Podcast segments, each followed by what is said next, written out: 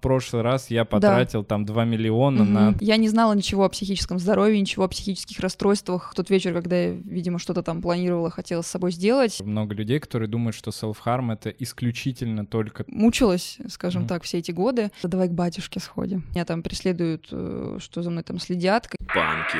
Всем привет! Вы на канале Доктор Сычев. Я настоящий врач, между прочим, э, психиатр, психотерапевт, в прошлом нарколог еще, Кирилл Сычев. И сегодня у нас замечательный подкаст с замечательной гостьей, которая рассказала о всех своих диагнозах. И самое главное, вы сегодня узнаете вообще информацию из первых рук о начале биполярного аффективного расстройства прямо от человека, который все это прошел у которого сейчас все хорошо, который занимается просвещением. В общем, давайте прям сразу сейчас заваривайте там чаи все свои, дошираки, э, садитесь и прямо вот час-полтора я обещаю, что вы не отлипнете от экранов, будет очень интересно. Поехали. Банки Холл. Привет, Полина. Привет. Как дела? Хорошо. А, давай немножечко я расскажу о том, как мы с тобой познакомились. Да. Потому что это, мне кажется, потрясающее вообще знакомство. И самое интересное, что я даже не только с тобой общаюсь, еще Мгм. и с Аленой, Алена. э, и еще и Я уже позабыла. а, это которая последняя, мне кажется, она оставалась в нашем Мгм. шоу. Да, помню. Ну так вот, значит, э, ребята, слушайте внимательно. Я буду как будто бы рассказывать Полине, но на самом деле это все для вас, потому что Полина все знает. А, В общем, мы с тобой познакомились, когда э, участвовали в шоу, а, посвященном ментальным расстройствам. И у меня, наверное, ну, и- и давай, наверное, дадим ссылку, чтобы было Мгм. кому-то там понятно, если кто-то хочет посмотреть. В общем, мы там угадывали диагнозы э, людей, и я там без, э, э, даже не знаю, как сказать, без компромиссно Да. э, лгал о том, что у меня биполярное расстройство и наркомания еще, кажется. Да. Да, было такое. Это было весело, конечно. Но у меня сразу первый вопрос к тебе. Мгм. Вот участие в таком шоу. Это э, потому что для меня это был ну, достаточно такой интересный и, Мгм. может быть, даже отчасти сложный опыт именно со стороны того, чтобы никого не обидеть, чтобы всем было комфортно и не устраивать из этого какой-то прям совсем уж цирк. Мгм. А, и у меня как раз вопрос к тебе вот на эту тему. Как ты отнеслась к такому проекту? Насколько он действительно несет в себе какой-то положительный Мгм. э, такой, м, ну, если анализировать, да, в широком смысле этого слова, положительный резонанс или что-то еще, и как э, к тебе вообще они обратились, сразу ли ты согласилась? Я согласилась сразу, потому что, в принципе, классная идея, и вообще любая инициатива в области ментальных расстройств, я, ее, я их поддерживаю, эти инициативы. Вот. Но было, было непросто, вот, потому что я боялась, что вот именно за часто вот недооценивают людей с ментальными расстройствами, как сказать, но не, видят э, за оболочкой, не видят того, какой человек на самом деле. И вот э, так, и- так и произошло, что многие не поверили на самом Мгм. деле. И это вот именно этого я и боялась, именно фидбэка, который будет после того, как выйдет видео. Вот. Но вообще инициатива очень классная. А, ты имеешь в виду, что потом начали писать люди, Да. э, что якобы у тебя нет никакого Да, расстройства? да. И таких много было комментариев? Ну, было, было, было, даже в директ писали в Инстаграм, что на самом Офигеть. деле, да, ну, ну, таких не было прям, чтобы прям толпы писали, но Мгм. каждый, каждый комментарий, каждое слово, конечно, так э, задевало. Ну, я представляю, то есть это же, по сути, какой-то... э, ну, как будто человек пытается заставить тебя поверить в то, Да, что у тебя нет никакого себе, да. расстройства и все такое. Как Да. это называется? Есть слово, да, по-моему, такое? когда- Обесценить. Не-не-не, я имею в виду... А, такой- газлайтинг, Газлайтинг, да. да-да-да. Да, Ну окей, ну то есть, в принципе, для тебя это скорее положительный опыт. да, однозначно. А тяжело было на самом шоу? Как ты себя чувствовал вот в эти моменты? Потому что мне было очень тяжело, я прям... Причем даже, э, ну я поделюсь просто опытом, Мгм. это не было тяжело, ну, в плане того, что я думал, что как-то там отреагируют люди, Мгм. что вот это вот все. А это скорее было тяжело в плане того, что я в какой-то момент осознал, что я не знаю, кто здесь действительно второй, ну, там, доктор или А, не психолог, знал? я не знал. Нет, он А. знал меня. Потому что, ну, у меня большой аккаунт, А, он да. знал про Мгм. меня, а я про него не знал. То есть я Мгм. потом уже подписался на Мгм. какого Александр или Ди- Дима, Я, по-моему. Дмитрий, да. Дмитрий, да. а, и для меня вот это было э, действительно, я, э, ну, я столько лет в этом работаю, mm-hmm. и я вообще не мог понять, кто действительно здесь э, доктор, потому что mm-hmm. мне это хотелось, естественно, как-то и там и выиграть, и, и что-то да. такое, какой-то азарт появился, и я вообще не понимал. И у меня в какой-то момент назрел такой вопрос, что я сейчас, ну, действительно выгоняю людей с расстройствами, которым я обычно помогаю, и на которых это может, ну, как-то повлиять. И вот ну, не было какого-то вот такого у тебя дискомфорта, только с другой стороны, как будто бы. Э, я тоже не понимала, кто есть кто вообще. Вот, например, в адрес тебя я жестко сопереживала. Я такая, блин, бедолага, как бы прям обниму, подойду после. То есть я прям вообще прониклась твоей историей. Вот, но э, я сопереживала всем ребятам, вот особенно девочке, я, правда, не помню, как ее зовут, вот первая, которая, у которой дереализация была, вот она как раз таки тот случай, когда просто увидели оболочку и не заглянули как-то поглубже и просто сказали, что ну такого вообще быть не может, и я прям было грустно за нее, вот. Но э, мне в ц... мне очень многое хотелось сказать, Uh-huh. Вот, э, но, конечно, не, не выскажешься так прям обширно, тем более, когда сидишь, слушаешь ребят, все говорят, думаю, ух, я сейчас что-нибудь скажу, как скажу, uh-huh. наступает моя очередь, и все, и в голове вакуум просто, и я прям все забывала, очень волновалась, вот. Но э, меня очень прям злило, вот что Дима пытался меня затопить. Я понимаю, что это был уже азарт и игра. Но я, например, вот саму эту игру, как эта игра называется-то вообще? Мафия. Мафия. Я в мафию как-то так вот не особо любила играть всегда, но э, поэтому особого азарта именно вот игры я не испытывала. Для меня это была больше как вот, ну, миссия, можно так сказать. Mm-hmm. Вот. Поэтому я просто хотела как бы говорить, и все. А, а Дима, я чувствую, что он играл. Да, он прям, э, ну, он, кстати, я удивлен, что он меня там не слил. Да, он...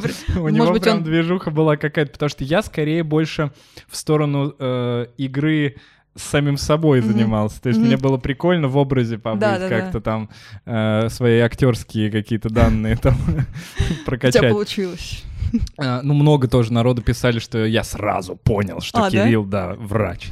И э, хотя я вообще не понимаю, как можно было... Ну, типа, что я врал, там что-то глаза у меня бегали, но на ну... самом деле, не знаю, может быть, это было видно, опять же, при съемке, но угу. не было видно, возможно, с ракурса там тебя или других ребят. Угу. Ну, круто. В общем, на самом деле, наверное, плюс, да? Прям ребятки молодцы. Потому что да. я такого вообще никогда не видел. Да. Может, на западном где-то там телевидении. Ну, у нас такого YouTube, точно нас подобного такого, не было. Вот это очень прикольная инициатива. Э, я думаю, что если они что-то такое будут повторять, да. это было бы классно. Банки Ребята, я знаю, что многие из вас э, очень хотят пойти к психотерапевту, но не могут ну, по разным причинам. И одна из причин, которая очень часто бывает, особенно в нашей стране, это отсутствие денег. И я раньше очень много думал о том, как сделать так, чтобы людям была доступна хотя бы какая-то часть психотерапии. И вот в какой-то момент мы с командой решили выпустить руководство на разные тематики. И сегодня я хочу рассказать вам о нашем руководстве по выходу из депрессии. Это настольная книга, в которой вообще нет воды. То есть это не такая книга на там, 600-700 страниц, которую выпустил какой-нибудь гуру психологии, которую, прочитав, вы почувствуете себя классно. Э, нет, это совсем другое, потому что я понимаю, что, во-первых, 500-600 страниц, в которых 300 э, страниц — это описание того, насколько классная эта книга, э, это не лучший вариант для человека в депрессии. В депрессивном состоянии человеку надо очень четко обозначить ту информацию, которую он должен пользоваться, и те схемы, которые помогут ему из этого состояния выйти. Это руководство точно поможет вам отличить хандру от настоящей болезни депрессии. Разобраться в том, где физиология, где генетика, где анатомия, а где замешано именно поведение человека это поможет быстрее гораздо выбраться из этого состояния. Также руководство поможет оценить собственное состояние и понять, на каком этапе вообще сейчас находитесь вы. Ну и на основе упражнений построить план именно вашего выздоровления. И здесь мы как раз решили сделать такую выжимку материала по поводу депрессии, чтобы все встало на свои места. Там будет и описание депрессии, и понимание механизмов того, как она работает, и э, главное, это схемы работы с этой депрессией. И релаксационные техники, и медитации, и когнитивные техники, и поведенческие техники, и техники на активацию, на получение удовольствия. В общем, все, что можно в одной книге на 170 страниц всего лишь. Но это меньше, чем 500 точно. Но меньше 170 я просто не знаю. Мы, не уместили простить. Конечно же, эта книга не является заменением психотерапии, но дополнением к психотерапии она вполне может являться. И оттуда вы можете брать и понимание самих механизмов депрессии, э, которое не всегда можно объяснить там, за одно занятие. Самое главное, что купить это руководство можно всего лишь за 799 рублей по ссылочке в описании. И эта цена намного меньше даже одного приема, по сути, любого психотерапевта. А там вся информация. Ну и если у вас у самого депрессии никакой нет, но у вас есть близкие, э, которые страдают этим заболеванием, то вы можете приобрести и либо подарить им, либо прочитать и, наконец, понять, как нужно общаться с этими людьми и разговаривать с ними на одном языке, таким образом помогая им быстрее выходить из этой сложной жизненной ситуации. Покупайте наше руководство по депрессии по ссылочке в описании за 799 рублей и выздоравливайте уже быстрее и веселенькие приходите к нам на YouTube-канал. Ждем вас. Банки Холл. Слушай, ты сказал, что ты много чего не высказал. Давай сегодня попробуем восполнить да. этот, э, про эти пробелы. Угу. Ну и, естественно, самое главное, с чего бы я хотел бы начать и красной линии пустить на все наш, наше шоу, угу. э, это твоя история потому что, ну, наверное, она достаточно длительная, mm-hmm. наверное, она достаточно тяжелая.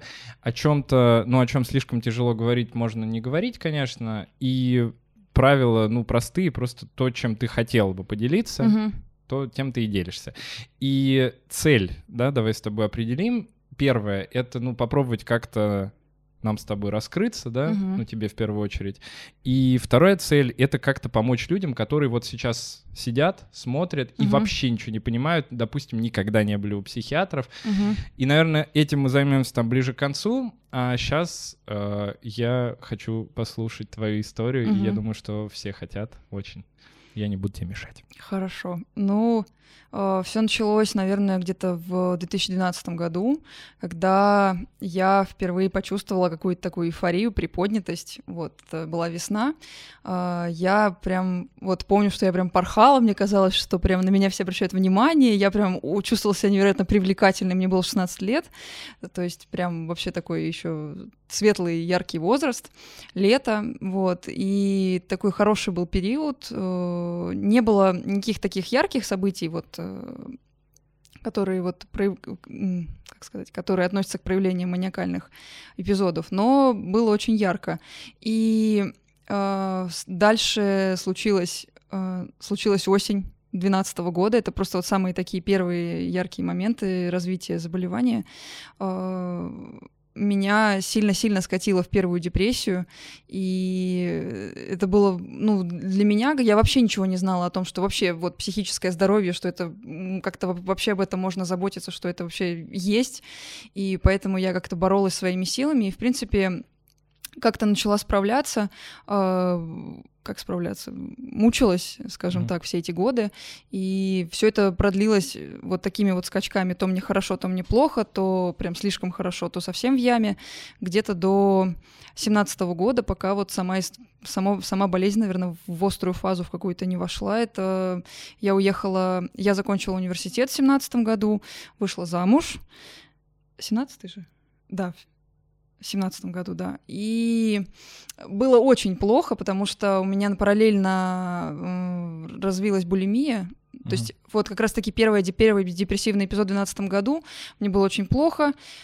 Э, я почему-то в какой-то... Ну вот у меня были проблемы с питанием определенные. То есть не было еще РПП, но проблемы были, и почему-то как-то я пришла к тому, что если я похудею, мне должно стать полегче. Uh-huh. И на фоне всего этого, на фоне депрессивного эпизода развилась анорексия, потом с годами, вот за все эти годы, с 12 по 17, там уже началась булимия, и к семнадцатому году, как раз к выпуску из университета, я была с единственным визитом, с опытом единственного визита к психиатру, который на тот момент у меня не увидел ничего, кроме того, что вот я пришла, сказала, что мне кажется, у меня булимия. Вот, он мне назначил прозак и что-то еще, и все это очень плохо на мне отразилось, прям очень плохо. И я бросила прием. Э, теперь я знаю, что так делать нельзя. Резкий отказ от лекарств. Я просто бросила без контроля, я не обратилась больше никому не за помощью. А сколько по времени ты пропила все-таки? Мне кажется, я где-то месяц пила, наверное. То есть, ну... Ну, то есть тебе назначили, ты месяц пропила, у тебя какие-то побочные эффекты были? Да, у меня, у меня как-то, вот у меня случилась такая история, что э, мы сидели с друзьями в кафе, и я просто почувствовала, что, ну, у меня были какие-то вот такие какие-то спазмы в мышцах, что-то какие-то mm-hmm. такие странные ощущения на протяжении приема, но вот в тот момент, вот мы сидели, я очень хорошо это помню, у меня начал, начал сползать уголок рта, я чувствую, mm-hmm. что вот ползет и все, я не могу как-то контролировать половину лица своего. Вот. Потом я начала выворачивать голову, выворачивать руки. И я как-то уходила в туалет, умывалась, пыталась что-то с собой сделать, но потом я поняла, что меня всю просто вывернуло, uh-huh. скривило. И я вот в таком состоянии, меня подруга отвезла домой, и мы начали думать, инсульт, не инсульт, что вообще со мной, то, что пол лица просто вот скривило, я не могла вообще ничего с этим поделать. И э, потом просто я бросила. Я просто... У меня бабушка хотела вызвать скорую, я тогда была в родном городе у себя. И я говорю, нет, мне нужно просто поспать. Uh-huh. Я легла спать на утро, вроде как более-менее как-то что-то отошло. Меня дергало потом несколько недель, вот как-то какие-то спазмы были странные, но больше я ничего с собой не делала. То есть не, ну прием. и ты бросила. Да, просто бросила. Этого. Uh-huh. После этого сильно-сильно в депрессию скатила.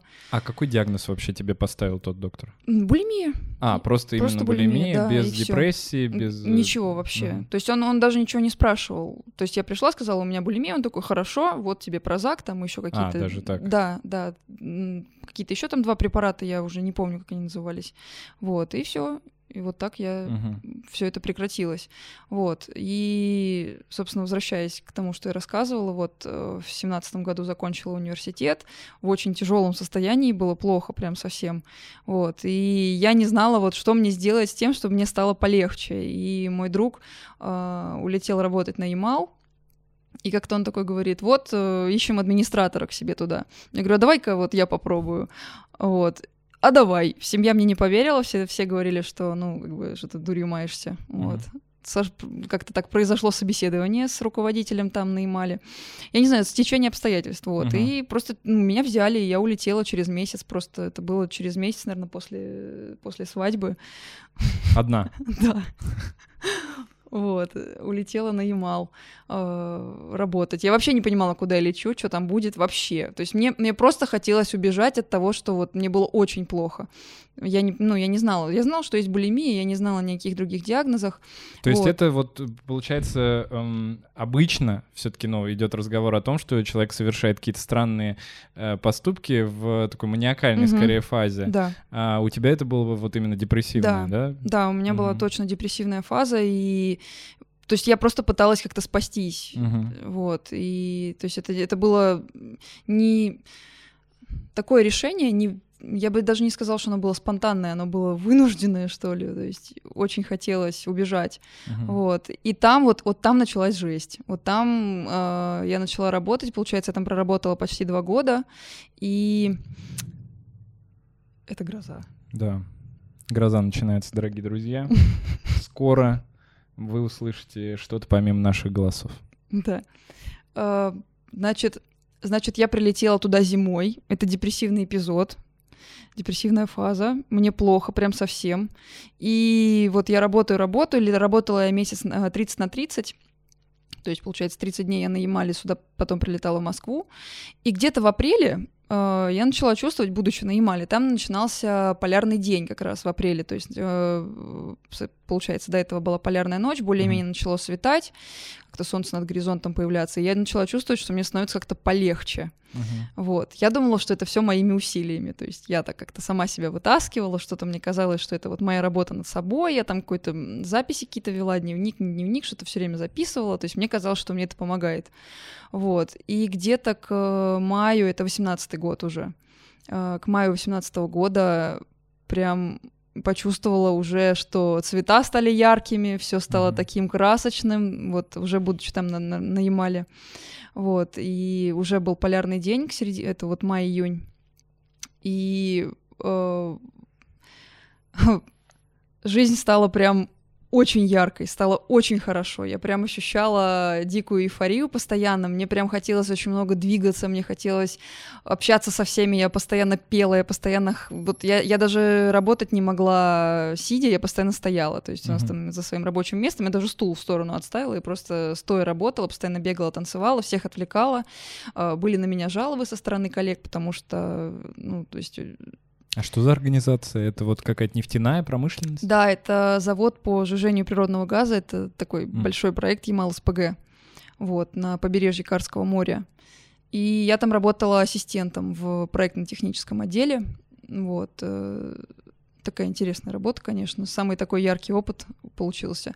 Вот что я даже уже... Ну, ты говорил, что вот это все началось, у тебя очень все яркое стало, mm-hmm. что ты не могла э, стоять, ой, сидеть, э, все время стояла и отвлекала всех.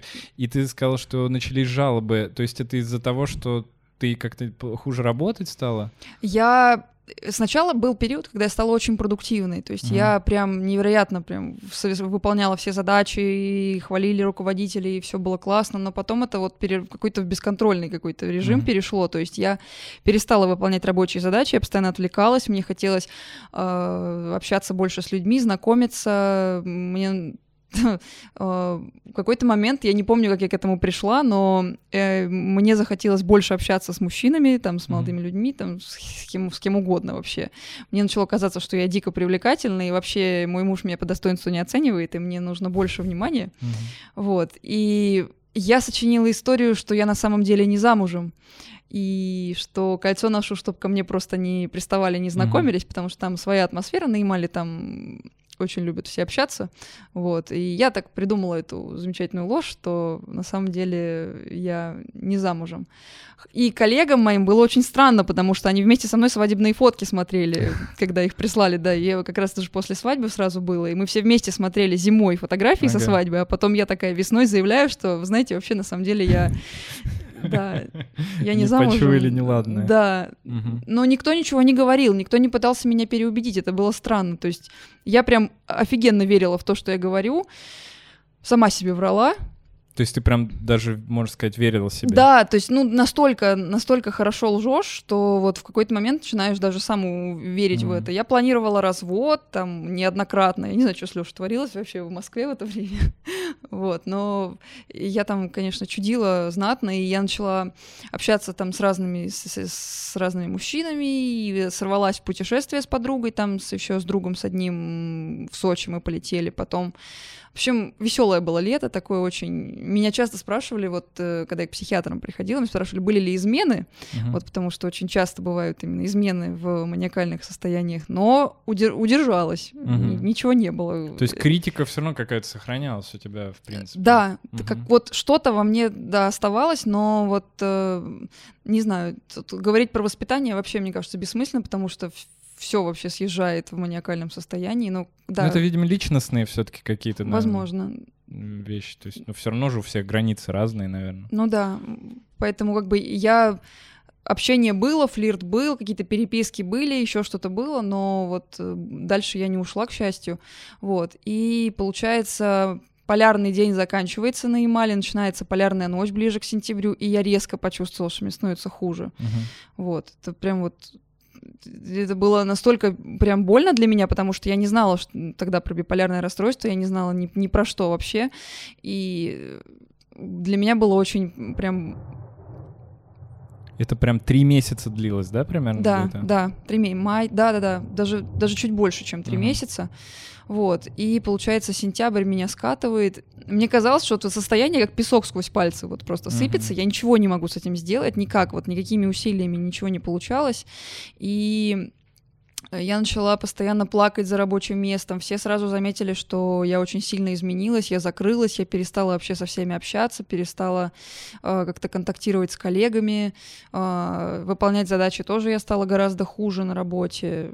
Вот, постоянно плакала без повода, по поводу вообще регулярно, вот, и где-то, наверное, это был декабрь, я уже тогда понимала, что это будет моя последняя вахта, потому что я больше не могла уже работать, и как-то вот э, мысли суицидальные закрались, в общем. М, о даже том, уже что- суицидальные Да, совсем было плохо, то есть я уже просто хотелось все закончить, и я помню, что вот в этот, вот в этот вечер, в тот день, совсем было плохое состояние, я плохо понимала, что происходит, я потом воспроизвела все по дневнику, потому что я Мгм. записала, что я никому не нужна, что я, в принципе, бесполезна, потому что я вот такая никчемная, слабая и ничего не могу с собой поделать. И я уехала в общежитие после работы с намерениями, собственно, все закончить. И я плохо помню тот вечер, если честно. И я вот говорю, что я помню вот это по записям в дневнике, но спасло меня то, что в здании, собственно, в тот вечер, когда я, видимо, что-то там планировала, хотела с собой сделать, э, сработала сигнализация об эвакуации. Какие-то девочки на втором этаже устроили сауну, блин, в комнате. Они включили душ, и пар, собственно, разошелся по всей комнате. И датчики очень чувствительные Мгм. там в общежитии, потому что общежитие построено из контейнеров таких железных, и оно, он, э, контейнер сгорает за три минуты, поэтому там все очень так строго в плане безопасности пожарной. Вот. И, собственно, это меня спасло, скажем так, вот эта сигнализация. И потом я, я помню, что я пришла на работу на следующий день, и начала писать. Мне, мне, мне нужна была какая-то поддержка, то есть я понимала, что что-то не так, раз уж дошло до такого, что я уже думаю о смерти, ну точно что-то не то. И я как-то вот, я не знала, куда обратиться, никаких служб. Единственное, что я подумала, может быть, в МЧС, и написала что-то, запрос какой-то в Яндексе, что-то МЧС, там выдала мне, что есть какая-то психологическая помощь э, онлайн.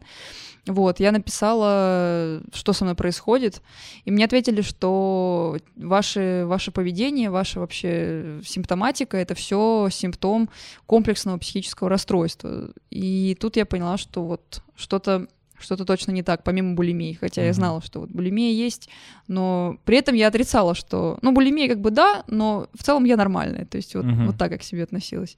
А Вот. почему булимия, типа, это более приемлемое заб- заболевание? Я нет, при том, что это достаточно, это очень серьезное заболевание, очень опасное заболевание, но я Это Самое, оно же чаще всего приводит вообще к гибели Да, человека. да. Из всех, по-моему, психических расстройств. Да, но при этом я... Я даже не знаю, что... что... Я, наверное, отрицала, ш- я не понимала, что... Я не знала ничего о психическом здоровье, ничего о психических расстройствах, хотя, имея булимию осознанно, я... э, для- у меня был в голове образ психически больных людей совершенно иной, не, не Мгм. то, что сейчас. То есть я не думала, что меня можно отнести к таким людям. Вот, и поэтому А какой у тебя был образ? Да вот классический, который существует у многих-многих людей. Что- человек? Да, э, да, что у него там слюна течет, что он там дергается, подергивается, что у него там весь он абсолютно непредсказуемо, неадекватно себя ведет. То есть такой прям классический образ, который у большинства людей бывает. Вот. И потом... И ты дальше куда поехала обратно, или там все-таки какую-то помощь удалось тебе найти? Никакую помощь мне не удалось найти. Я начала всякие тесты проходить какие-то онлайн. То есть э, многим может показаться, что это как бы с одной стороны, это вообще то, что не стоит делать, но с другой стороны, меня это спасло на тот момент, потому что я стала понимать, что со мной происходит. Мгм. Я начала вот эти всякие вот на, на диагнозы проходить, и я начала понимать, что, возможно, это биполярное расстройство, возможно, это пограничное расстройство личности. И вот все это помогло мне как-то понять, что, наверное, мне нужна помощь. И единственное, кстати, да, получилось более-менее удаленно получить помощь. Я попросила Лёшу сходить к моему вот психотерапевту. Я ходила там пару раз в сем- вот в шестнадцатом году с булимией э, к психотерапевту, но как-то не задалось. Вот, я что-то что-то мне не понравилось, в общем, не пошло. И вот Лёша к нему поехал и, в общем, описал проявление как, вот моих состояний, и врач сказал, что там не только биполярка, там еще и пограничка, скорее всего. Мгм. И тут я поняла, что увольняться точно надо как минимум, Мгм. вот. И уже когда я прилетела, получается, это был декабрь 2018 года, когда я прилетела в Москву, там уже начались визиты по врачам, Мгм. по психиатрам, подтверждение диагнозов. Вот, так я и узнала. Ну, быстро вообще, вот быстрый цикл у тебя был вот этого подтверждения диагноза того, что ты уже предполагал? Э, биполярное расстройство точно сразу прям поставили. То есть прям наверное, вот я была у четырех психиатров, каждый раз с первого прям uh-huh. вот визита, собственно, сразу все подтверждалось. С пограничным труднее. Я вообще поняла, что у нас вообще в стране с пограничным расстройством тяжеловато как-то. Ну, ну у нас, э, во-первых, вот мы сегодня тоже с Яшей обсуждали uh-huh. по поводу того, что э, расстройство личности — это вообще супер размазанный диагноз, uh-huh. и uh-huh. непонятно, какое нужно ставить какому человеку. Uh-huh. И сейчас вот даже в международной классификации болезней новый, э, там не будет конкретных э,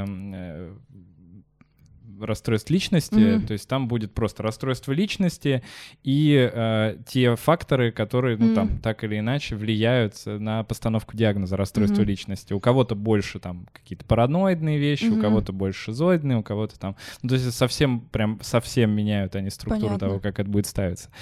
И э, мне кажется, что вот с расстройствами личности в этом плане просто никто не понимает, как их ставить, да. потому что нету никакой классификации. И даже, ну вот так, если подумать, классификация болезни, она не дает вообще понимания структуры вот именно mm-hmm. этих заболеваний, mm-hmm. потому что это же супер какой-то многофакторная да, болезнь, очень. которая у одного человека очень сильно проявляется, да. а у другого почти никак не проявляется. Да, это а ставится и то, и то, и тому, и тому. Ну, вот, поэтому это неудивительно на самом деле, это да. всегда каторга просто и для врача, и для пациента, когда нужно какое-то дополнительное расстройство личности mm-hmm. ставить. Ну, ладно, то есть э, у тебя получается два диагноза, да? Три, ну, а, с булимией три, получается. А, с булимией три. Да. А, и э, в итоге тебе его подтвердили все таки да. Расстройство личности да. подтвердили, а на основании чего? Вот смотри, расстройство личности, ну, для тех, кто не знает, да, угу. это же то, что начинается, ну, условно, с детства. Угу. Да. А, то есть как-то ты есть какие-то воспоминания у тебя по поводу того, как это у тебя начиналось? Вот э, что отмечали психиатры, это что нестабильные очень отношения с, с окружающими были.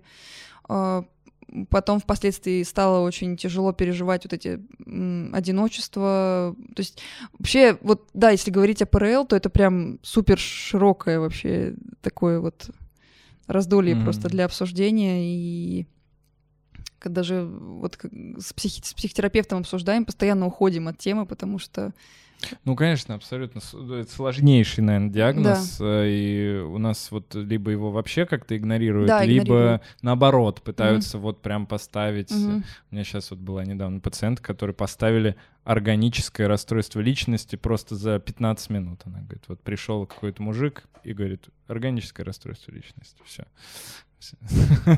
Очень э, быстро. Поэтому, да, это, конечно, такая э, тяжелая история с этим совсем. Ну, благо, как немножечко это все развивается все-таки. То есть, в принципе, ты согласна, да, с тем, что с детства это, это как-то да. на тебя могло влиять? Да, я, это, я была прям вот, я была уверена, что оно есть, и когда, то есть я даже была больше в ПРЛ уверена, чем в биполярке, но потом уже как бы все само симптомы на лицо, вот. Но был один психиатр, который прям вот упорно говорил, что я тут не вижу. Вот она говорила, я тут бипедишности не вижу, mm-hmm. вот. Но потом мне объяснили, объяснил именно мой психотерапевт, она не в России живет, она объяснила, что советская школа есть такая какая-то Угу. Что психиатры в России не особо любят вообще признавать ПРЛ у пациентов. Угу. Вот потому что, как мне объяснили, что нет какой-то четкой стратегии лечения или что-то что такое. Ну, быть. лечение ты, в принципе, оно же только симптоматическое ну, да. все равно. А, да, да, тут э, это вообще супер большая проблема, угу. на самом деле большая. А, так, а лечение быстро тебе подобрали какое-то, или с этим тоже была эпопея какая-нибудь? Ой, я сначала, когда я вообще, когда я поняла, что на тот момент мне еще не было того, что мне вот психиатр сказал официально, что вот так и так, э, когда я только на Ямале, будучи, поняла, что uh-huh. имеет место и биполярное расстройство, и пограничное, я такая думаю, все, у меня такой ужасный опыт приема препаратов, вот этот прозак и вот все uh-huh. остальное, что я, я не буду, я сильная, я вот столько выдержала, я справлюсь и принимать uh-huh. ничего не буду. И прилетела уже я в Москву, будучи уверенной, что принимать я ничего не стану. Первый врач, он такой, ну, может быть, давай начнем там с чего-нибудь, с одного препарата. Я прям говорю, нет, упорно я отказывалась, хотя было ужасно плохо, вот. Но мы начали сначала, с, он мне назначил антидепрессант один, uh-huh. вот, и с него мы начали, и, конечно, начало колбасить прям сильно.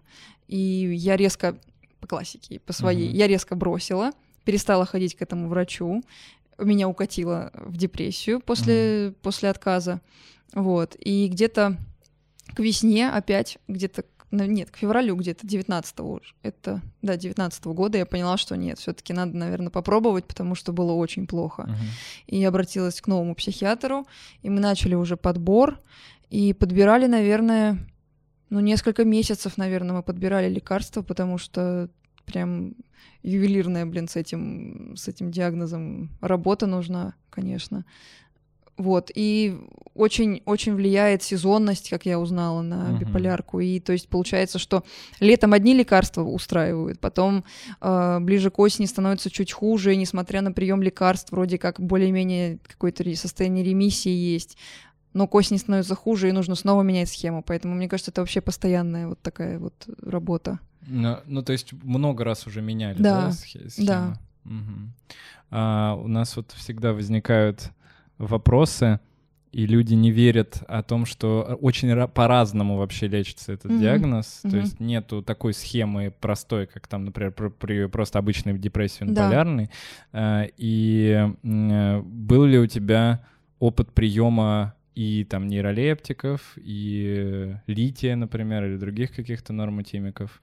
А, однозначно, нет, литий, литий мы, я не принимала, а, но нормотимики были, угу. вот, но у меня всегда, а, то есть я, я очень много препаратов поперепробовала на самом деле, вот, и Сейчас, сейчас их гораздо меньше, потому что там все это вот, ну это потом, ладно. Уже примерно поняли, что помогает. Да, да, да. Угу. вот но у меня еще же булимия параллельно, и я сразу сказала психиатру, что если у меня будет набор веса, то это вообще до свидания. То есть, ну, со мной mm-hmm. будет совсем все плохо. То есть я очень тяжело воспринимаю вот эти вот э, состояния, когда у меня идет набор веса или что-то такое. Я, у меня сразу self-harm прям mm-hmm. уходит в крайности прям совсем. Вот. Поэтому психиатр учитывал это тоже вот, при приеме. А про self-harm Можем поговорить? Да. Как он у тебя проявлялся? И тоже, опять же, много людей, которые думают, что self-harm — это исключительно только там пытаться себя разрезать, угу. порезать или что-то еще. Но, по сути, там переедание или отказ от еды, mm-hmm. это ведь тоже, да, своего рода self-harm? Да, я была удивлена, когда я узнала, что булимию даже относят э, в некоторой степени к mm-hmm. самоповреждающему поведению, и я в целом с этим согласна, то есть это... Но self-harm — это тоже такая вещь, то есть это не, не только про то, что человек хочет себе вред причинить, это как бы иногда человек просто хочет сделать себе легче, просто он не знает, как иначе, поэтому он, собственно, к этому и прибегает. И это однозначно не только про порезы, это, ну вот у меня это, например, проявляется так, что я вот, когда у меня бывают такие вот очень тяжелые эпизоды, э, я себя просто бью, то есть uh-huh. прям кулаками по голове, по телу, то есть это, и я ни разу, ну вот говоря о себе, ни разу лезвий в моей жизни не было, но если какие-то острые предметы попадаются, то прям могу, конечно, себя и порезать в таких uh-huh. тяжелых состояниях. То есть ну, по-разному. Как-то ты научилась с этим, может быть, справляться? Может быть, у тебя есть какие-нибудь секретики для, для других людей, как, как с этим э, можно... Как облегчить эту душевную боль, да, которая, mm которую человек пытается облегчить э, вот с помощью там каких-то побоев или там угу. порезов или еще что-то? Вообще сейчас вот работаю с психотерапевтом над э, вот у нас DBT, mm. по DBT работаем. Там есть клевая техника, но пока вот, э, слава богу, пока у меня еще с последнего раза с нашей встречи не было эпизодов вот э, самоповреждающих. Но есть техника замереть, просто замереть mm. и вообще ничего не делать, когда вот есть желание какой-то порыв, просто в, то есть остановиться в прямом смысле, прям ничего не делать и просто дать себе время какое-то переждать.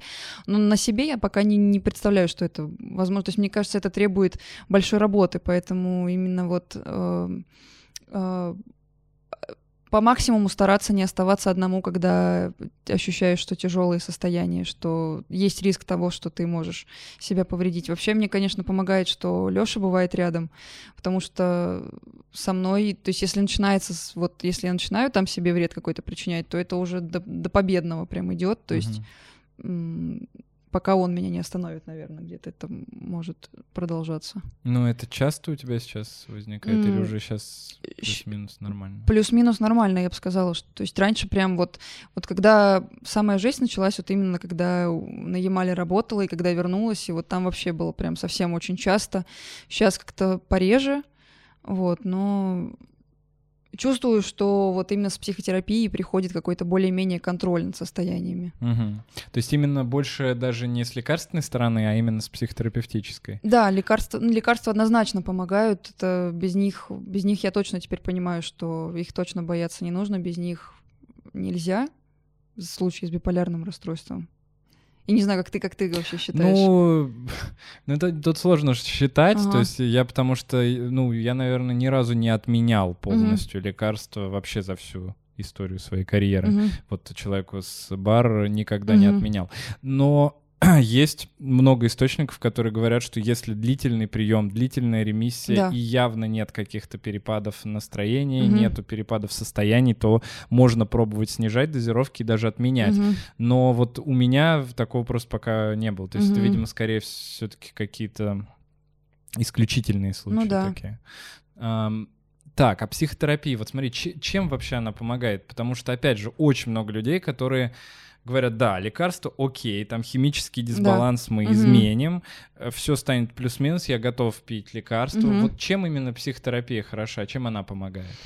Вот э, если бы биполярное расстройство, наверное, можно было поддержать только лекарствами, было бы, конечно, здорово, но э, состояния дают свои... Мы же жизнь живем еще, как бы помимо того, что есть какие-то состояния и что-то происходит в нашей жизни параллельно. То есть, когда у тебя случается депрессия, тебе же приходится жить еще с этим, и параллельно что-то происходит, и с этим нужно как-то разбираться, а в одиночку, когда ты мало что понимаешь, э, нужно как-то, нужно где-то получать какую-то внешнюю поддержку. И, и здесь как раз-таки, я думаю, что очень важна психотерапия, потому что м, справиться с депрессией, ну, в частности, с депрессией, потому что, мне кажется, когда речь идет о маниакальном состоянии, там, конечно, наверное, лучше сразу таблетками как бы человека, да, Мгм. чуть-чуть занизить, а потом уже с ним работать, потому что в таком состоянии, ну, даже вот как мне объясняли психиатры, что э, общаться с человеком в маниакальном состоянии практически бессмысленно, там не убедишь, не, не разубедишь, не как ну, конечно, Ну, не, ну, воп- на самом деле нет. У меня вот есть, есть несколько, но скорее, э, с, наверное, с бар 2, Мгм. а вот с вторым вариантом, когда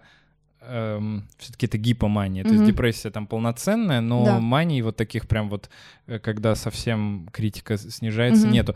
И э, вот есть у меня пару прям пациентов, которые бегут ко мне, когда у них прям мания, А, Э, И они говорят, блин, я чувствую, ну, типа, вообще чувствую, Мгм. что сейчас что-то произойдет.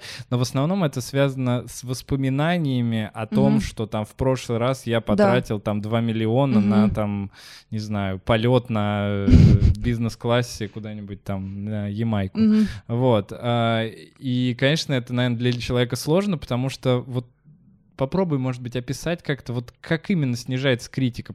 То есть как ты начинаешь себя чувствовать в этом состоянии, почему в этот момент так сложно пойти к врачу, почему Мгм. в этот момент так сложно применять техники. Многие же даже лекарства бросают пить Да. в эти моменты. Да. Типа, все мне хорошо.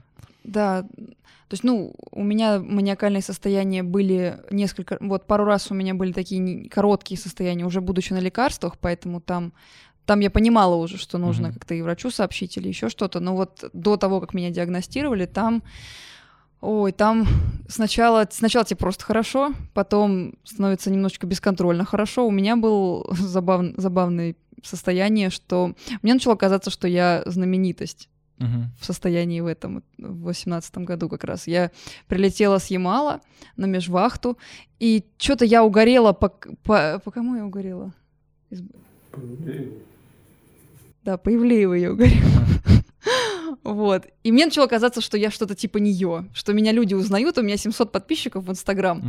но меня узнают. Мне прям казалось, что вот я иду, все понимают, кто я такая, что на самом деле у меня не 700, а гораздо больше. Я почему-то была в этом прям уверена. Э, Откуда это берется? То есть мне казалось, что вот да, меня знают, что я чем-то популярна. Вот, и собственно, там, там уже э, у меня возник... та- а, да, у меня еще появилась идея, собственно, купить квартиру в центре Москвы. И накопления у меня не было, но я была готова к этому. И вот э, Мгм. меня, меня вообще никто не мог отговорить, меня вообще, то есть я была, я убедила всех вокруг в том, что это нужно сделать. И единственный человек это вот Лешин отец, он сказал, да вы что, сдурели что ли, куда, как вообще? Вот и как-то вот где-то там я что-то меня остановило, в общем, в тот момент. Хотя состояние было такое, ну, видимо, какой-то контроль все-таки еще оставался на тот момент. Но э, тебе, тебе совершенно не кажется, что с тобой что-то не так. Тебе наоборот кажется, что тебе вот, что ты выбрался, что ты это дело победил. И зачем, зачем что-то предпринимать, если тебе так классно? То есть Мгм. многие люди с бар, наоборот, даже к этому делу, ну, не то чтобы стремятся, то есть, ну, ждут этого, этого состояния, то есть, с кем я общалась из подписчиков, то есть, многие говорят, да нормально, нормально, сейчас пройдет, как бы, вроде как, пока что нормально, то есть, Мгм. не все думают о том, что вот не хватает осознанности, что вот, да, надо пойти там сообщить об этом врачу, вот. Даже я по себе чувствую, что иногда даже есть желание тоже отказаться от лекарств, потому что зачем, потому что так хорошо. Вот, Ну, то есть лекарства все-таки притупляют это состояние, да, такое более, его- более его критичным делают. Да, То есть если вот сравнивать э, то, как происходит э, маниакальная фаза Мгм. без лекарств и с лекарствами, то в чем отличие? Она же все равно, да, немножечко приподнятое состояние. состояние приподнятое, но не уносит так сильно. Мгм. То есть вот э, таких вот то, что я испытала вот в 2018 году, как раз это самый яркий эпизод, э, такого больше не было, было приподнятое, но вот бесконтрольных таких вот бесконтрольного такого поведения, чтобы было так долго, вот несколько месяцев, такого, конечно, уже не было. То есть таблетки однозначно сглаживают Мгм. такие перепады. Ну, то есть ты все равно это чувствуешь. Да. А, и какое время это продолжается у тебя? Ну, типа там неделю, две, или это может также быть вот несколько месяцев прям, ну, больше в положительную сторону, а потом несколько месяцев больше в У отрицательную. меня больше преобладают, конечно, депрессивные эпизоды, поэтому маниакальные, вот уже сейчас на таблетках, они гораздо короче, это несколько Мгм. дней. Вот, депрессивные эпизоды это прям по несколько месяцев. То есть А, ну прям- то есть они все равно о- остаются, да? Да, А вы меняете, да, схему, когда, да, когда э, добавляете антидепрессанты, Да. видимо, какие-то? И это, но это не так помогает, да? То есть все равно депрессия. депрессия, я, так, я- так сбить ее, как сбить очень тяжело, да. сложно. Да, э, много людей, которые просто прям, да, проповедуют манию и говорят, что так э, здорово и классно, но ведь Мгм. на самом деле, ну, это не очень классно. В какой-то момент- по- по- постфактум, Да, если на это да. смотреть. Однозначно, то, что там появляются какие-то, вот у меня, я помню, что в какой-то момент появилась какая-то агрессия, какая-то злость, то есть уже не просто тебе классно, тебе уже вот, то есть ты становишься таким не очень управляемым. Мгм. и доходит до своего пика, и там уже совсем нехорошо. А вот ты сказала, что ты э, убедила всех людей вокруг, Да. что э, вот надо купить квартиру. На- насколько вот э, здесь э, появляются какие-то ораторские способности в большей Мгм. мере, э, ты можешь легче добиться своего в этот момент? Да, ты вот, ну, я себя ощущала просто, вот мне казалось, что я вообще кого угодно могу убедить. Мгм. И мне кажется, что вот Лёшиного папу я убедить не смогла, потому что мы просто лично с ним не пообщались. Не, просто это ведь очень интересный вопрос. Очень много существует историй про то, как люди во время маниакальной фазы э, там становились. Есть, по-моему, история, какой-то губернатором стал человек. Не. А, и не, де- действительно, и даже у него есть аккаунт, он про это там что-то рассказывает Ага. в Инстаграме, он а, там в течение какого-то, ну если, короче, ребят, если знаете, скиньте и ешь, если ты найдешь, тогда закинь тоже.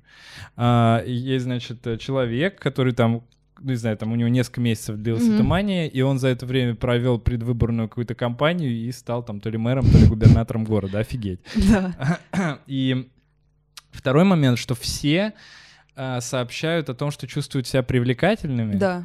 И второй момент, что я слышал очень много историй, что действительно человек, как будто бы вот у него горят глаза, и он Мгм. вообще по-другому выглядит. А, Да. Это вот очень интересный э, такой факт, наверное, да? То есть можно ли сказать, что ну, не знаю, есть, может быть, фотографии, да, Мгм. что ты как-то ми- меняется даже внешность. Да, у меня есть фотографии однозначно, потому что вот э, то, как э, я, например, зимой, какой я человек, и то, какая я весной и летом, например, это, Мгм. ну, это разные люди, то есть прям действительно начинают гореть глаза, цвет кожи как будто бы становится светлее, ярче как-то, то есть человек вот но мне говорили, что я как будто светиться начинаю, то есть ты прям вот ощущаешь кучу энергии, кучу прям вот уверенности в себе, ты себя ощущаешь прям вот очень комфортным, вот прям Угу. Все как надо, как будто бы. Ну и с лекарствами это еще и не перерастает, в принципе. Да. То есть, возможно, сейчас начнут писать люди, которые скажут, вот это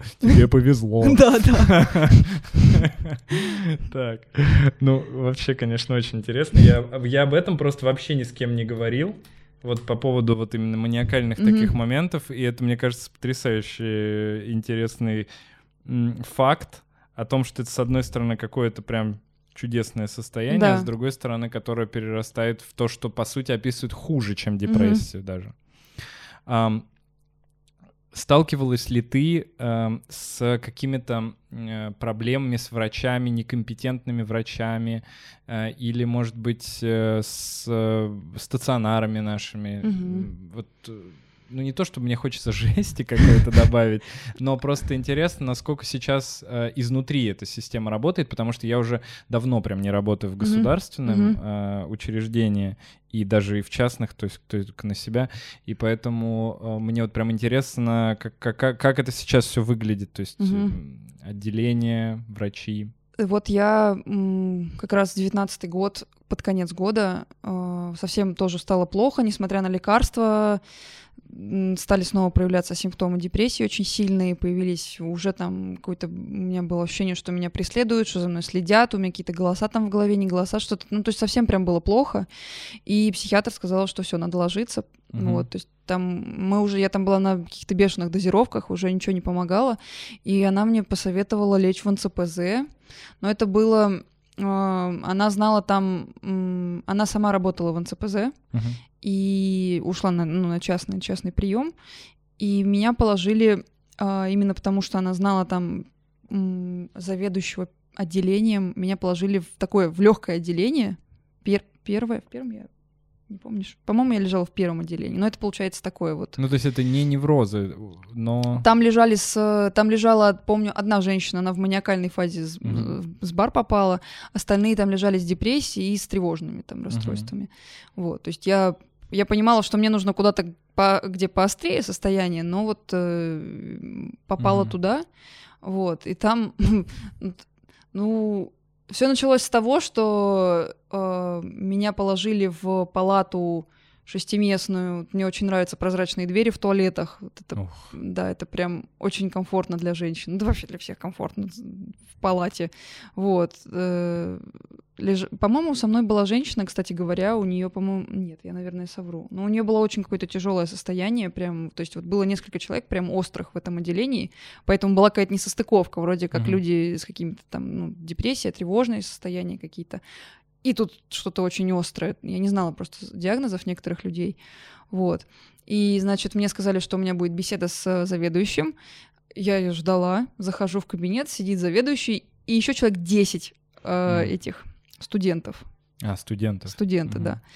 И врач мне говорит, ну давай рассказывай. И я, ну, как бы, я вообще в ужасном состоянии, а мне еще говорят перед десятью незнакомыми людьми рассказывать. Он говорит, ну, что там у тебя с булимией, что там у тебя, как у тебя это происходит.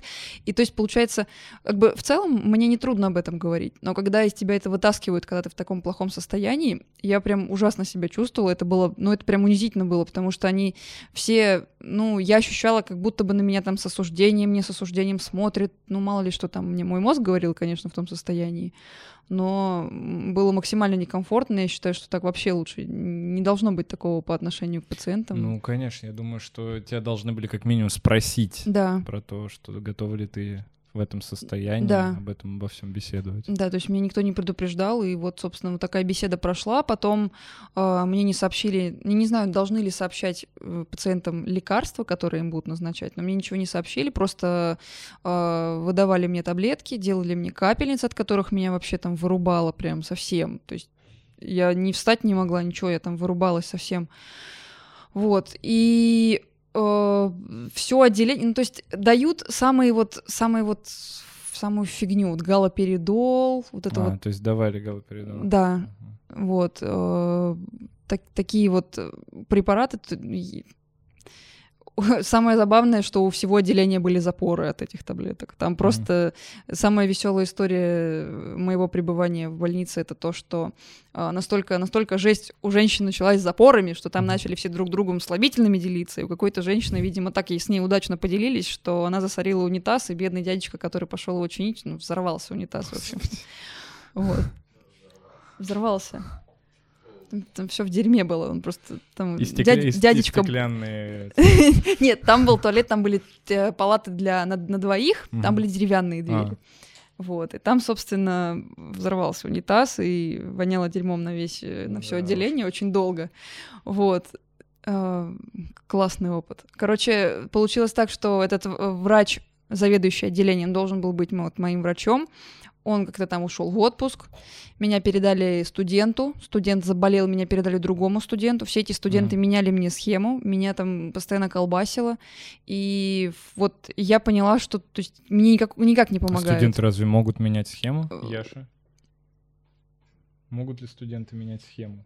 Это законно вообще? Вообще лечащий врач. Ну, по согласованию, возможно. Да, Может то есть быть, ты... По нет, согласованию, а, не знаю, но мне Там, меняли. короче, как? А, ты можешь подойти к лечащему врачу, сказать, а, вот я хочу так-то, так-то. Делаешь назначение в дневнике, и сам врач подписывается еще раз. Mm-hmm. Типа, что он, что он согласовал. Mm-hmm. Все, вот только так. Ну, мне вот, по крайней мере, mm-hmm. эти ребята говорили, ну, я вам вот здесь поменяю, вот так вот сделаю, здесь поменьше, того побольше. Вот, и и все. И я понимала, что мне это совсем никак не помогает. И я оттуда, ну, прям сбежала. То есть, То есть не, не было того, что ты пришла в худшем состоянии, а ушла в лучшем? Нет. Угу как сказать, конечно, единственное, что пропало, это вот у меня ушло вот это состояние, что меня там преследуют, э, что за мной там следят, какие-то вот, вот эти вот состояния. Mm-hmm. Единственное, что вот это ушло, вот э, очень острое, вот, но однозначно лучше мне не стало, и я поняла, ну, то есть я прям с треском оттуда ушла, я пробыла там месяц почти. А можно добавить? Mm-hmm. Самый прикол, что там не было даже выписного эпикриза, никого не выдали. То есть человек как будто там не лежал, по факту. Офигеть. То есть просто, да, просто ну, забрали, получается, неделю раньше, чем положено было отлежать. То есть три недели четырех. Да, три недели. И произошел ну, такой скандал. Угу. Просто сказали, все, проваливайте, условно. То есть вообще не, ну, никакой выписки, выписки не, было, не было, как ничего. будто бы тебя там не было. Да, угу. выписки не было никакой Жесть. вообще. То есть мы ее просили, ну, говорит, вот там типа рецепты на препараты, на которые, собственно, ну, то есть когда положили, отменили предыдущие препараты полностью. Синдром обмена был жесткий. Да, и все. И то есть да. выдали рецепт на новые препараты, и, типа, до свидания. Ну, то есть ты прям, конечно, столкнулась с такой... Это причем это Москва. Это НЦПЗ да. Москва. И это, типа, одна из лучших, да. считается, клиник. Да. Да, а, и это был единственный твой да. период, в который я ты там лежал, да? Зареклась угу. пока что, ну как бы угу. контролировать настолько себя и быть настолько на связи с психиатром, чтобы вот не доходить угу. до такого, потому что, ну я, меня этот опыт прям, это был не очень приятный опыт. Ну, месяц, совсем. да, еще постоянно вот эти усыпляющие да. капельницы от галоперидола, наверное, тоже какие-то побочки наверняка были. Да, помимо, ну, помимо того, что там были какие-то вот... Э, для меня, вот как человека с РПП, это там дикий скачок веса был, совсем, совсем сбился аппетит, то есть там, ну, там все прям очень сильно набирали вес, никакого понимания в отделении о расстройствах пищевого поведения у людей вообще не было. Меня заставляли взвешиваться, хотя для меня это, ну, для человека с РПП это очень такой неприятное такое мероприятие. Я просила этого не делать, но это никого не волнует. То есть угу. там вообще об этом ничего не знают. Ну, ну и... Про этику, короче, никто ничего, не слышал да. вообще ничего. Да. Да, это, блин, я даже не знаю, что сказать на это. Не знаю. Ну, а родственников пускали? Тебя пускали? Ну, только в э, уголок, там можно было... Комната отдыха, типа, есть, и вот там туда, да, пускали. То есть можно было прийти, в принципе, периодически что-то там принести, да? Да. да. А пользоваться телефоном, например, можно? А, вот первую неделю, пока я лежала вот в... Точнее, меня... Я лежала первые несколько дней в острой палате, Угу. И вот первую неделю, кто лежит в острой, там не разрешают пользоваться телефоном, э, забирают. Вот, у меня забирали, но потом я там, ну, я очень прям возмущалась тому, что там происходит, поэтому я там, меня быстро перевели в, я пере, перешла в четырехместную палату э, из шестиместной. Такое небольшое изменение, конечно, но получше стало ну, чуть-чуть. нет, ну это, кстати, мне кажется, это так кажется, что небольшое изменение. 12, да. Я, я работал, когда в отделении, там было раз, два, три, четыре, пять палат. Или четыре. Нет, наверное, пять палат. И там было 100 человек где-то примерно в вот зимний период времени. То есть летом поменьше, а так 100. Вот 100, типа, было даже 110 иногда человек. Есть. И вот, э, да, это, конечно, было ужасное зрелище. Ну, то есть там реально жили не то, что там по 10 человек, там иногда бывало... Я ни в коем случае не хочу обесценивать твой опыт, потому что, мне кажется, Мгм. даже если бы в одноместной палате жить, это все равно охренеть какой неприятный опыт. Не, ну это Вот, ж- нет, это но, однозначно ну да, жесть. да, да. Просто вопрос в том, что э, вот сравнивая, например, наверное, Москву и регионы, вот и- это, это точно будет, потому что ну, Мгм. просто в Москве больше вариантов, куда Ну да. тебя положить. Да, Ам, так, про телефоны я спрашивал, да? да. Это- и потом тебе можно было уже, да, пользоваться Да. телефоном? В Не то, что выдавали, а именно ты прям Можно его было, да, у меня был Мгм. планшет, я рисовала, то есть я Мгм. пользовалась, да. А вот ты, э, ты занимаешься творчеством в Мгм. основном, да? Это Мгм. твой основной вид Да. деятельности, в принципе. А насколько это состояние, не знаю, почему я перескочил сразу на эту тему, а насколько это состояние помогает тебе в творчестве или мешает, Мгм. и как вот с таблетками, да, тоже многие очень люди Да. говорят, что вот я пью лекарства, и вообще у меня никакого, никакой мотивации к- Мгм. именно к творчеству нет. Мгм. То есть я механически какие-то моменты могу выполнять, все, в принципе, к- конкретно, ну, такое обычное, Да. бытовое нормально, но творчество вот прям вообще не идет никак. Э, Как сказать, когда я начала, в принципе, вообще заниматься творчеством, прям вот уверенно, усиленно, то есть до этого я как-то увлекалась просто, а когда я уже стала как-то и доход какой-то получать от этого, я уже была на таблетках, и в целом э, я бы сказала, что без таблеток хуже, чем на таблетках, ну вот в моем случае. И вот сейчас э, вдохновение и все вот эти вот моменты, да, творческие, они все присутствуют, и очень важно тоже это проговаривать с врачом, э, когда, когда подбираешь схему, то есть все учитывать, все, что для тебя важно, э, от, вот в моем случае, например, от набора веса до там даже вот того же самого вдохновения, это же тоже как Мгм. бы работа, это все очень важно в жизни, и все это должно быть как-то сбалансировано. Вот. Но вот, например, э, у меня недавно была отмена препаратов, я собственно, моя работа там с одним психиатром закончилась, у меня а, мы отменили препараты, и я была несколько дней без лекарств, и, конечно, скатила опять э, в, в- в депрессию прям сильно, резко.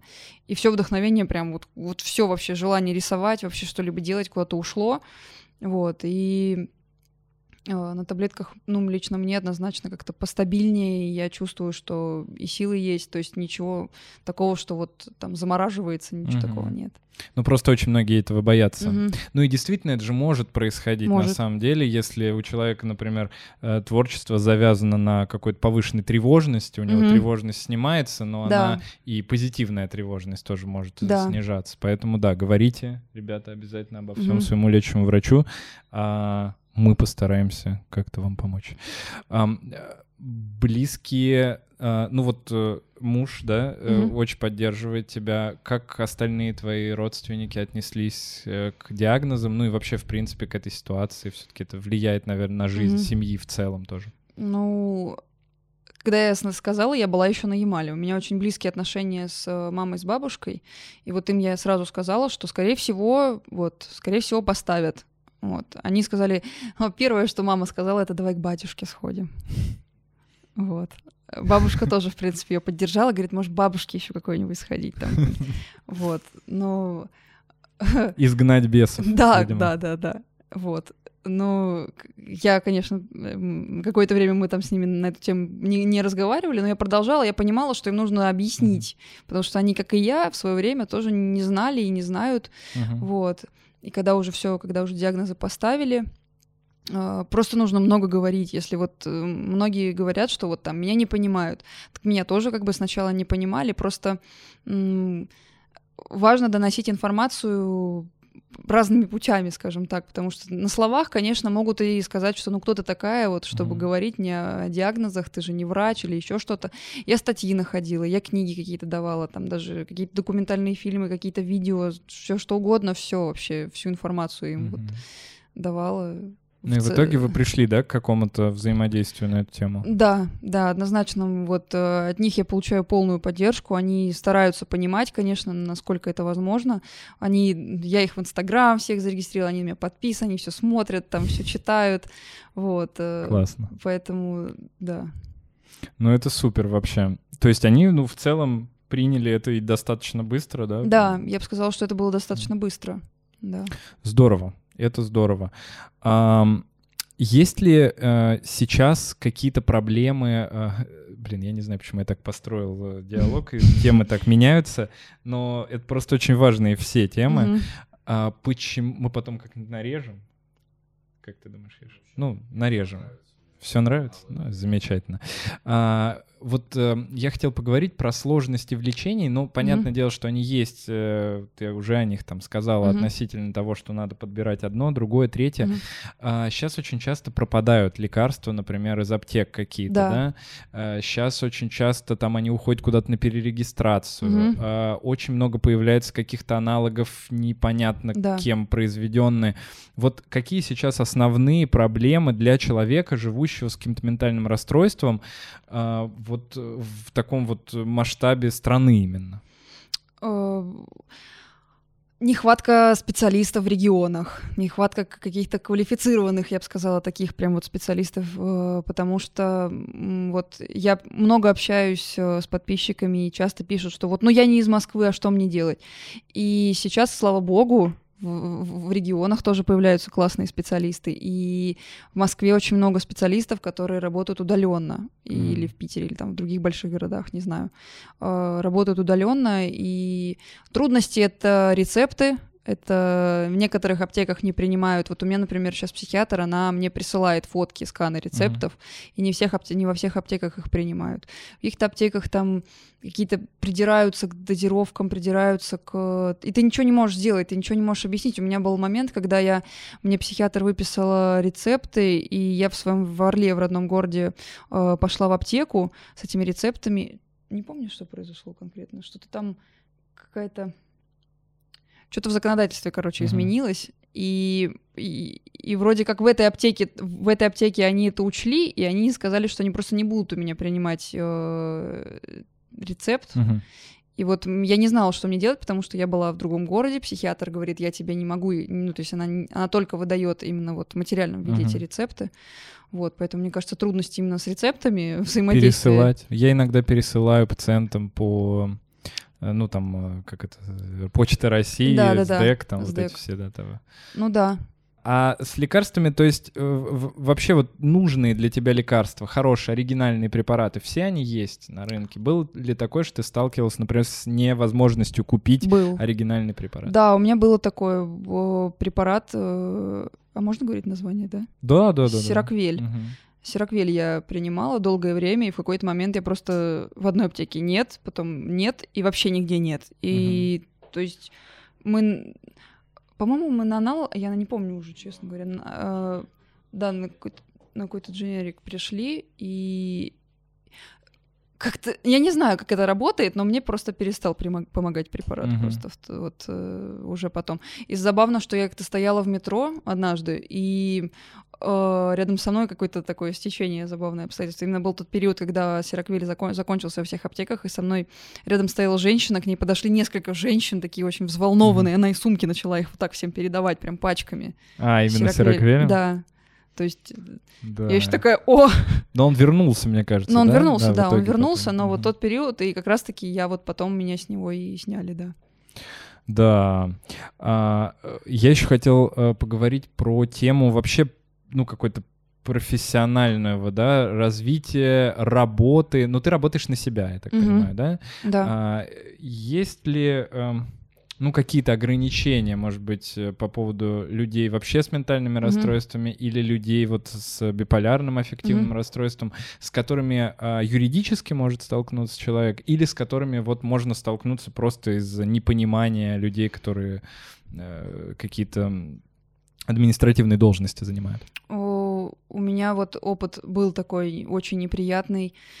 О, как раз когда я попала в больницу, я устроилась на новую работу, вот уже после Ямала такие попытки были работать, mm-hmm. и о, устроилась, вроде как работала, стало хуже, коллеги это все замечают, я ничего не могу объяснить, потому что я понимала, что будут вопросы, не все mm-hmm. поймут, далеко не все.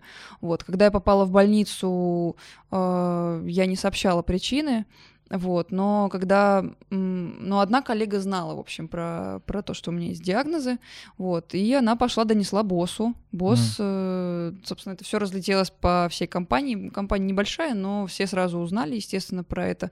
И никакого одобрения, никакого понимания я не получила, и м, было такое, что вот, типа, да она же психбольная, зачем, как мы ее вообще взяли на работу, и собственно, я узнала о том, что вот там другая коллега мне сказала, что на тебя вот как бы, грубо говоря, донесли, uh-huh. и я, предупреждая унизительный разговор с работодателем, вот с, с руководителем, я просто подала заявление на увольнение, и все, и, и ушла.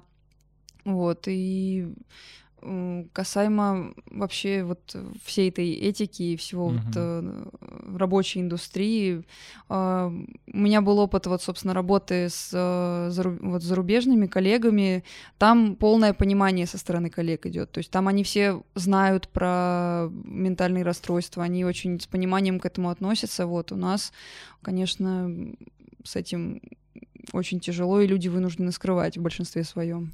Ну, это вообще печально, потому что, ну, естественно, там и в Европе, и в Штатах, например, можно взять больничный, да. если депрессия, и очень маловероятно, что тебя выгонят, а mm-hmm. если тебя выгонят, то ты, скорее всего, всех там засудишь. Да. Это, конечно, странно, что мы до этого пока не доросли, но mm-hmm. хотя, может быть, наше советское прошлое. Я не знаю вообще. Скоро рассеется. Насколько скоро это возможно, но хотелось бы верить. А, может быть, советы какие-то дашь ты людям, у которых какие-то подобные проблемы, как а, донести... Ну, давай даже не так, давай не будем вот здесь ограничиваться вот этой тематикой последней, mm-hmm. да, а вот вообще, в принципе, а, что бы ты хотела донести до людей, у которых есть какие-то ментальные расстройства? Вот может быть, я не знаю, твой топ-10 э, того, что... Ну, не обязательно 10, там, ага. может быть, топ-2. Э, того, что ты бы хотел бы самого важного сказать э, всем этим людям, и как-то, может быть, какие-то советы, да, практические моменты. Что ментальное расстройство это не страшно, что это не, не приговор однозначно, что э, с этим можно жить, и под это, под все можно подстроиться и однозначно этого не нужно бояться, потому что многие люди от этого прям шарахаются, прям вот э, а, понимая, что у них есть проблемы, mm-hmm. они это все дело откладывают и даже игнорируют. И таких людей очень много, и таких людей много вот именно старшего поколения, кто годами просто игнорирует какие-то проявления там состояний, и все это приводит к еще большему ухудшению состояния. Поэтому вот тем, кто нас смотрит, я бы сказала, да, не, не игнорировать все это mm-hmm. и не бояться, главное, проявлений всех этих. Вот. Таблетки это не страшно. Я через это прям сто процентов Ну а как прошла. ты думаешь, вот чего вообще люди, почему вот так люди отрицают то, чтобы пойти и м- подтвердить условно диагноз? Все равно же на форумах все там сидят за да. да, и все прекрасно понимают плюс-минус, угу. что у них может быть. Вот что пугает? Может быть, тебя что-то такое пугало? Это именно какое-то признание себя больным, а, там, я не знаю, каким-то... Ну, стигма, конечно, существует. И вот э, именно из-за того, что у нас в обществе есть такое представление о психически больных людях, очень страшно понять, что, типа, ты можешь к ним какое-то отношение иметь. Угу. И э, меня, меня, это, меня это пугало. То есть я помню, что первые вот э, месяцы жизни с, с пониманием того, что вот у меня есть психические расстройства, это прям было, ну так, э, не то, что я прям мучилась с этим, но это было очень так волнительно, страшно понимать, что это есть, но потом я поняла, что в этом совершенно ничего, как минимум, унизительного нет, вот. Э, просто это все э, годами как бы развивалось, скажем так, вот это вот э, представление о людях, и, конечно, наша задача сейчас об этом говорить немного в ином ключе. Угу. А что э, все-таки вот сам, ну, самое страшное, что нужно пережить вот человеку, давай, давай чтобы, чтобы была какая-то планка, да, вот человек, э, допустим, поставили диагноз, да, и он Мгм. думает, вот сейчас страшно лекарство, страшно больница, страшно, э, там, ну, не знаю, непринятие родственников, Мгм. страшно там остаться одному, страшно, что все отвернутся друзья и так далее и тому подобное. И Это естественно, то, что Мгм. у человека все в голове Да. возникает, потому что он там смотрел, не знаю, пролетает над гнездом кукушки. Мгм. Ам, вот давай попробуем как-то разобраться с тем, чтобы этот страх, ну, плюс-минус убрать, да? Ну, давай начнем там с лекарств, да? Мгм. То есть в лекарствах что самое вот ужасное? Это... Я боялась потерять себя. Вот Мгм. мне казалось, что э, я такая, какая я есть, вот меня не будет, что вот я яркая там с проявлениями там вот и хорошо мне бывает, и плохо, и вот эмоциональность моя пропадет. На самом деле я поняла, что ничего, ну много из этого, да какое многое, ничего из этого не ушло. То Мгм. есть я осталась собой, э, просто мне перестало вот стало легче жить на лекарствах. Э, И многие боятся, что вот всю жизнь принимать лекарства. Но я к этому отношусь так, что как бы в принципе человек всю жизнь на протяжении всей жизни что-то принимает, и в этом да. совершенно нет ничего страшного, что ты будешь что-то, какой-то препарат, какие-то препараты принимать очень долгое время в этом. Однозначно нет ничего страшного. Все еще боятся, что нельзя будет пить алкоголь и Можно. употреблять наркотики остальные. Ну как, кстати, вот с алкоголем вообще? Э, Мне вот я выкладывала в Инстаграм там, что я там... Сейчас я просто какое-то время просто решила, мы решили просто не пить, Мгм. Вот, а так э, никакого страха у меня не было. То есть э, мне подписчики сразу, как ты пьешь вино, как же таблетки, ну я вообще много я не пью, пару бокалов вина, но я никогда не ощущала там никаких проявлений, Мгм. М, ничего такого не чувствовала. Но сами не пейте. Вопрос количества. Количество решает. Ну, количество, да, конечно. Не, во-первых, количество, а во-вторых, все-таки, ну, э, действительно, у всех по-разному, да. То есть я всегда э, своим пациентам, например, советую попробовать, допустим, да, там Да-да-да. бокал. Да. Выпил бокал. Если нет каких-то проявлений, потому что у меня, например, были пациенты, даже причем не с биполярным расстройством, Мгм. а с депрессией, просто который пьет антидепрессант, Мгм. например, и он говорит, я выпиваю, ну, типа, вы мне, говорит, сказали выпить бокал, Бокал. я выпиваю пол бокала пива, и я вообще ничего не помню больше в М. этот вечер. Ну, Вот, то есть такие бывают реально. То есть если попробовать, ничего страшного с вами не случится. Ну, Там, выпейте сначала полбокальчика винишка и посмотрите, Мгм. что будет. Эмпирически. психиатра. Да. Да. А, Ну, с таблетками понятно, да? Вот, ну, с больницей, ладно, мы там разобрались, Да. что, наверное, стоит как-то... Как- Как-то можно, интересно, продумать схему того, как попасть в нормальное отделение? Наверное, вряд ли, да? Наверное, Мне только кажется, если в частные какие-то. Но частные, скорее всего, очень дорого, да, стоят? Очень дорого. Я вот эм, с булимией, когда я первые разы обращалась, это клиника изучения расстройств, центр изучения расстройств пищевого поведения Мгм. здесь в Москве, там бешеный ценник, там очень дорого лежать в стационаре. Я там, ну, я не лежала в стационаре, я просто знаю, что там, там что-то Ну, день сколько стоит примерно? То ли 14, то ли 20 тысяч. в шестнадцатом году он стоил 20 тысяч. То есть там миллионные счета выставляли. Там просто- 20 тысяч в день, то есть это получается, ну, с учетом того, что надо, типа, две недели лежать, по Мгм. идее, да, Мгм. человек? Ну, плюс-минус, да. да, там. Ну, да. И причем я знаю девочек, которые там лежали, и они говорят, что ну мне вообще не помогли. То есть э, родители отдали бешеный ценник, там из регионов люди приезжают. я Ну, конечно. видела семьи, которые прям вот, ну то есть сумками прям приезжают с поезда там. А как это вообще работает? Ну вот, то есть мне просто интересно, ведь по идее это должно тоже финансироваться, да, как-то Мгм. откуда-то, чтобы людям, допустим, из регионов давать возможность лежать там вот в стационарах. Или типа говорят, что у нас и государственных коек полно. Что еще А финансировать частных? я не знаю даже вот придешь ты с РПП, к примеру, не работают врачи с этим диагнозом, например. Даже в Москве я не знаю, кто работает в в государственных клиниках. Ну вот сейчас кто-то вроде как потихонечку начинают работать. Вот как раз э, Аня, чей это центр, э, она психолог, но она работала и у них было целое отделение М. РПП, как раз вот она его открыла, ну, не то, Мгм. что ну, вместе с ней она Да. открывалась.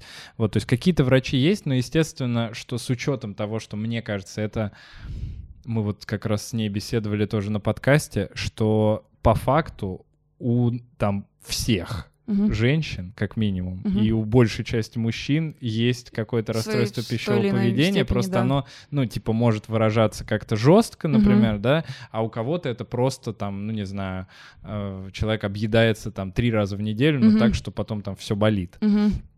Э, Поэтому, конечно, э, такой человек вряд ли пойдет лечиться, Мгм. но если у каждого практически это бывает, то вероятно, что одна десятая, Мгм. скорее всего, в итоге придут к тому, что это надо как-то с этим, как-то это Мгм. корректировать. Ну, не знаю. Не хватит, конечно, отделения в этом случае одного Мгм. на Москву. Пожалуй. И даже на Россию, по-моему, она сказала, что это единственное в России вообще было отделение, которое Мгм. этим занималось вот прям профильно. А, так, ну ладно, значит, э, про платные, конечно, поразительные цены, я хочу Да. сказать, 20 тысяч. Это...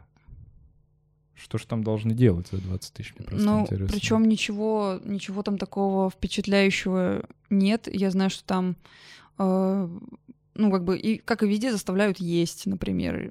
То есть ничего такого, что какого-то передовых техник лечения, чего-то такого там Ну, то есть не как это вообще отмечается. должно выглядеть? То есть зачем нужен, во-первых, стационар? Э, по идее, да? Он нужен для того, чтобы человек, ну, не умер. Мгм. То есть, типа, Мгм. либо не покончил с собой, либо в психозе не прыгнул там куда-нибудь.